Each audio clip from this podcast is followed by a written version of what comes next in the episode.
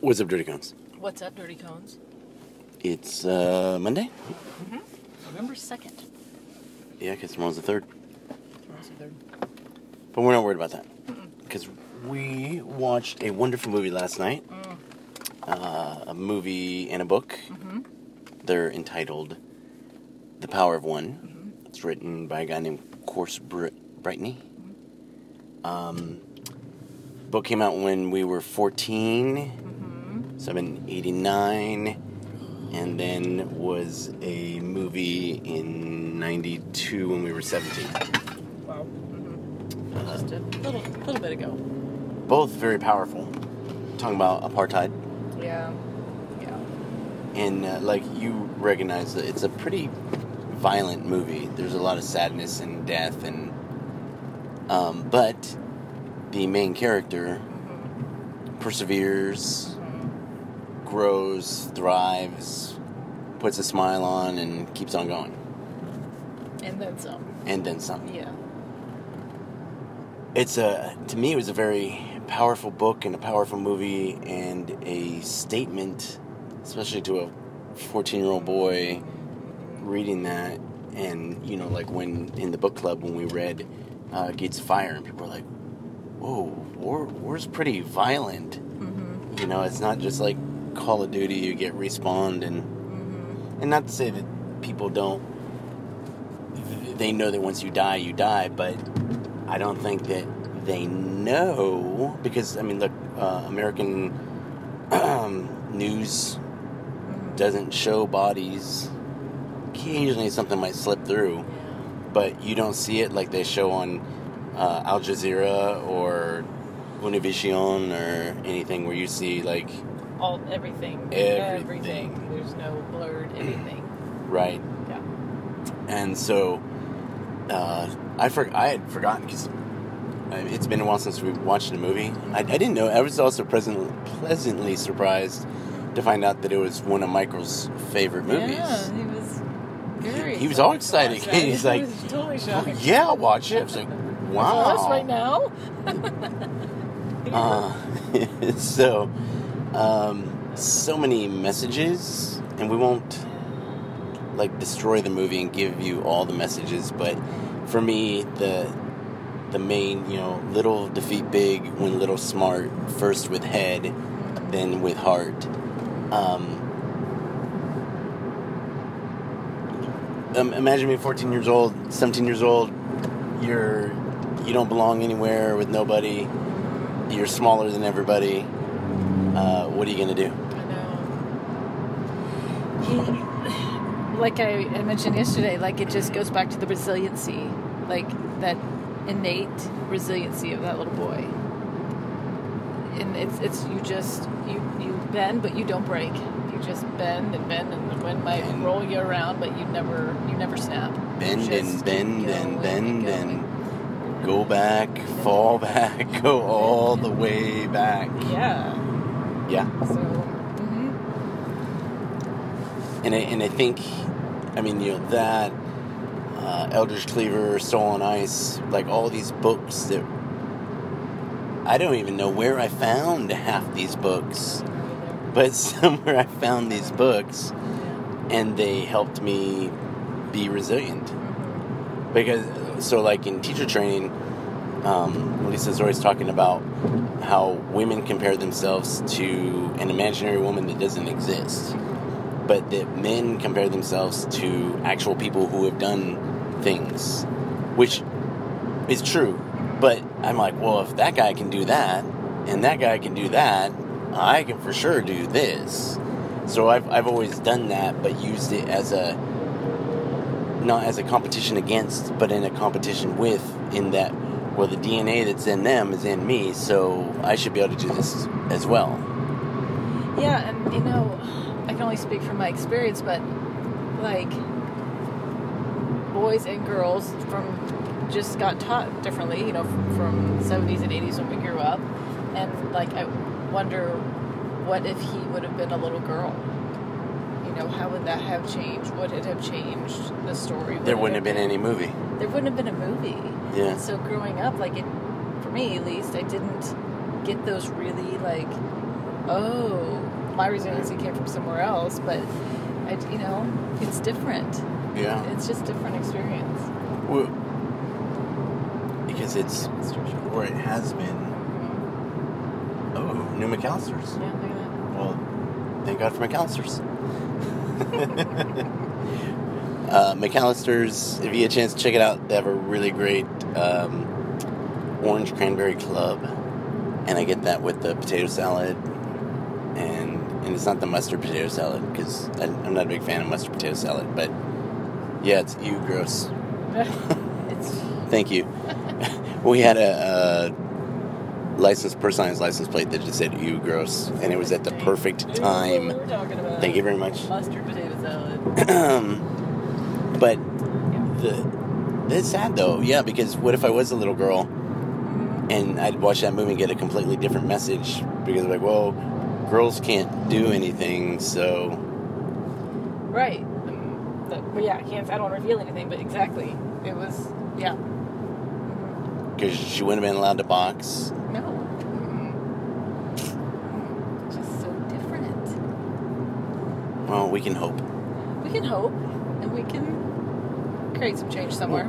Well, all right. So let's think. All right. So we've had this talk before about how like I'm, I'm mixed. Well, we're both mixed, but um, my father would always tell me to make sure that I put on my applications for jobs or whatever about Latin Mm-hmm. Or Hispanic was the the words that they. But Hispanic is a made up word, Yeah. so Latin. Right. Um, and I don't know if it ever helped me get a job or whatever, but I know that it helped on uh, census type stuff. Like, oh, oh, we need one of you. Right. You know that kind of thing. Yeah, exactly. like Um, the wild card. You just go yeah, where they needed you. Right. Certainly. you can fit in any box that we need to have. It's a gift in many ways. And so, it, you know, they talk about white entitlement. Mhm. I'm brown entitlement, and, and not or well also male entitlement. Because well, all right. So like, what did the movie say to you? Like, did it give you hope? Like anyone could do that, or were you mainly focused? Because I'd never really focused on. Oh, if he'd been a girl, this movie never would have been made. And I hadn't really thought about it until we just started this conversation at all. But I think that, you know, what it. My purview was probably through the lens of a mother. And so thinking, how would my. If that was my son, if, you know, kind of looking at it through that way. Right. Would he, you know, gone. Going through his stuff. Right. I mean, I, I could see it as a father, but like I still see it as him and me. Yeah. And like I could see like pieces of myself in some of the main characters, like the mentors and the teachers, like, you know, from that way, like how important those roles are and to try to keep embodying those all the time. Well, like, if not for the mentors and the people helping him out, what would he have? He wouldn't have gone anywhere because he wouldn't have had anyone to help him get through any of that. No. so, the the importance of a mentor, a coach, a grandfather, uh, you know, people, the the boxing guy, you know, when he's like, I, I, I can't live like this anymore. You know, he was living under the radar. Nobody was bothering him. He was able to run his boxing gym for black people and white people. Uh, and then he's like, I can't do this anymore. And then it didn't go well. Yeah. But when people finally step to a point where they're like, you know, I can't do this facade or this these lies or this BS anymore. I have to be truthful, Right.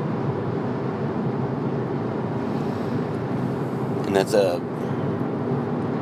I mean, that's kind of where we're at today. Right. You know, there's there's a lot of. Were, were you listening earlier or paying attention when the guy was talking about not calling white supremacists white supremacists because that's what they want to be called, and that you're basically just feeding into their ego that you should just call them what they are, Nazis. Oh, that's right. Yes. Neo-Nazis. Just call them neo-Nazis. What they are. Yeah. Don't, because they're they're not perpetrating anything new. No, this is not original. They're not. There's no science or anything. Mm. There's no Bible that says you know. There's no nothing. It's just these people have their thoughts and their interpretation, and It's true. this was very interesting. Yes, that is interesting. Why don't we just start calling things what they are? Well, we are, I mean, we are. but we're very As few a- and far between. culture, society, we, we tend to not do that. Well, the the lady that we were listening to her yoga class today for yoga philosophy, and she was talking about her friend who's from Nigeria, and her mom's like, "Oh, she's black." She's Nigerian. she's mm-hmm. she's from Uganda. She's from Botswana. She's a Botswana. But here, Right. you're black, you're white, you're brown, you're you know. Immediately categorized by what you look like. Yes, Not even by the sound of your voice or your accent or anything, but by what you look like. How many times do you get asked, What are you? when you're Oh. growing up? A giant? that's funny you say What that. Um, a friend of mine who's also a swirly like us. Uh-huh. um, she sent me an Apple link. I'll put it in the thing uh, that says that people finally recognizing mixed people, and and the questions that they asked. And the very first question was, "What are you?"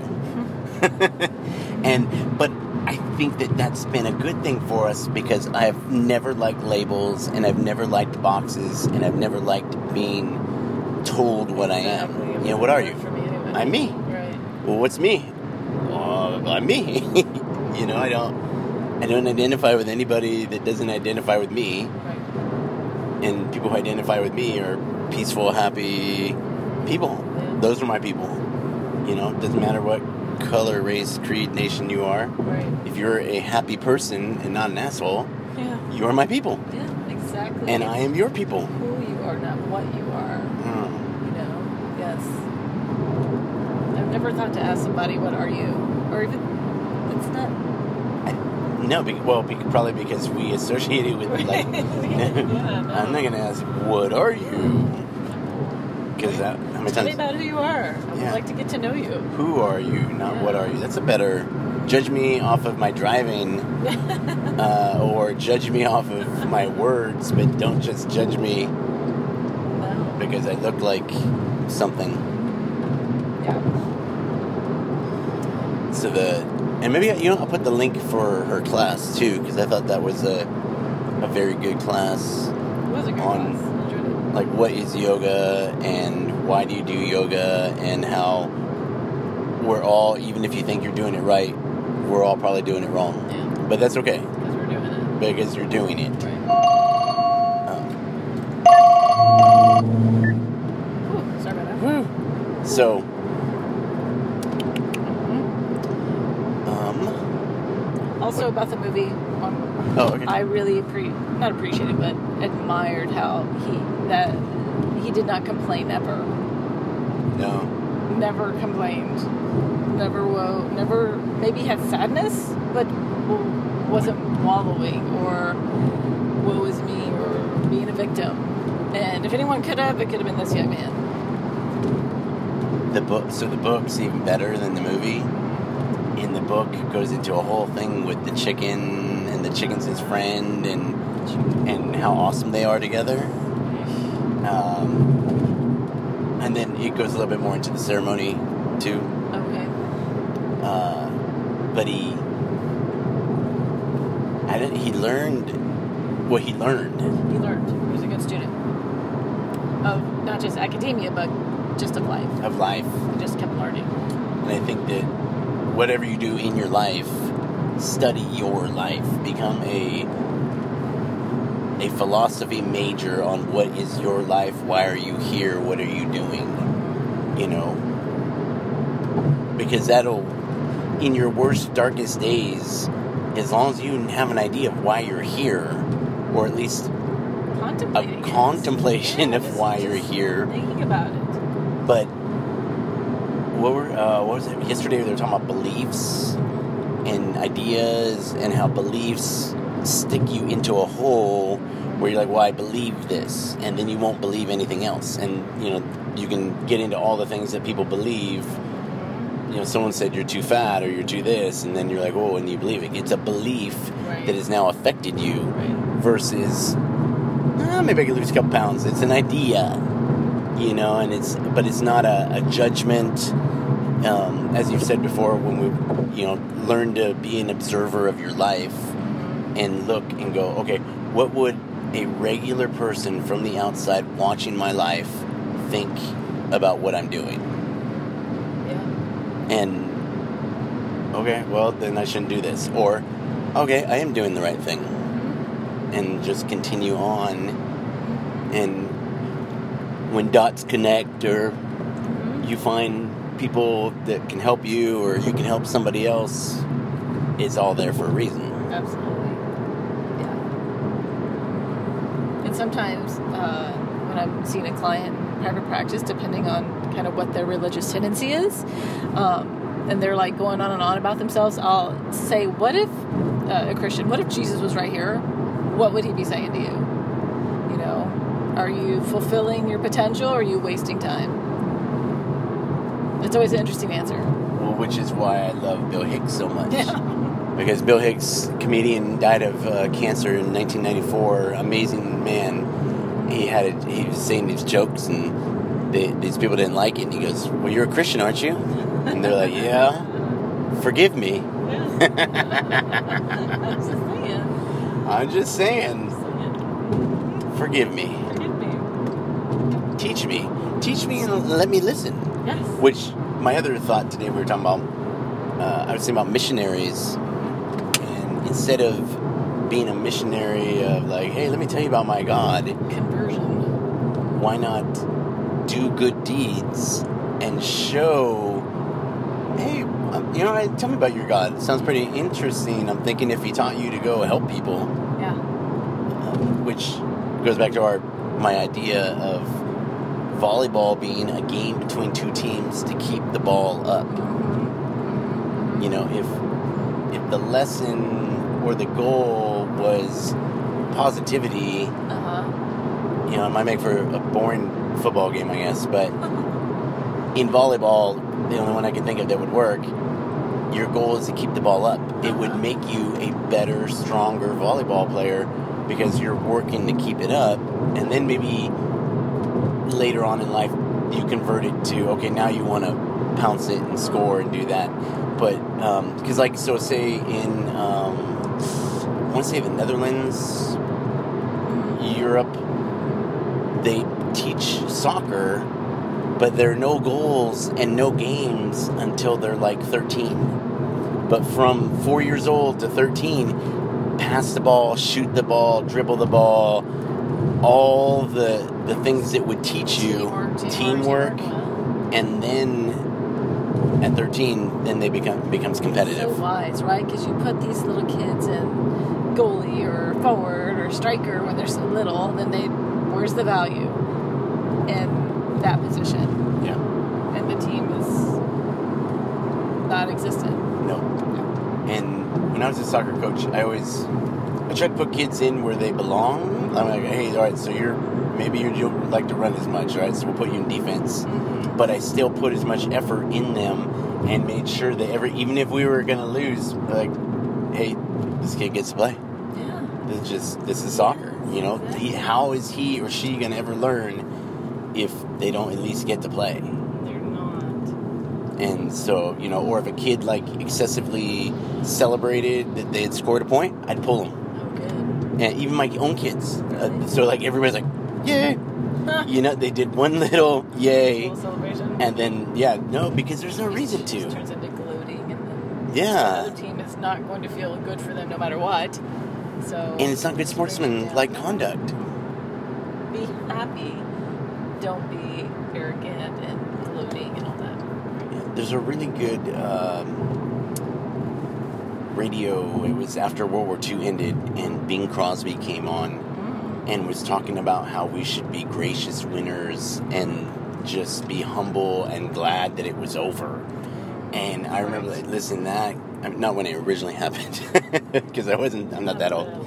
But when I heard it, mm. and I was like, what if we could throw war? And at the end, everyone's like, ah, all right, well, we learned our lesson. You know, and it, it solved whatever problem that we were fighting about to begin with. Yes. Because I, I've noticed, I don't think wars ever end. Where's the debrief? Where's the lessons learned? Like every year should be an annual debrief about, About our wars. Quote. yeah, Okay, that's a rabbit hole, but imagine that. Imagine that. What did we learn?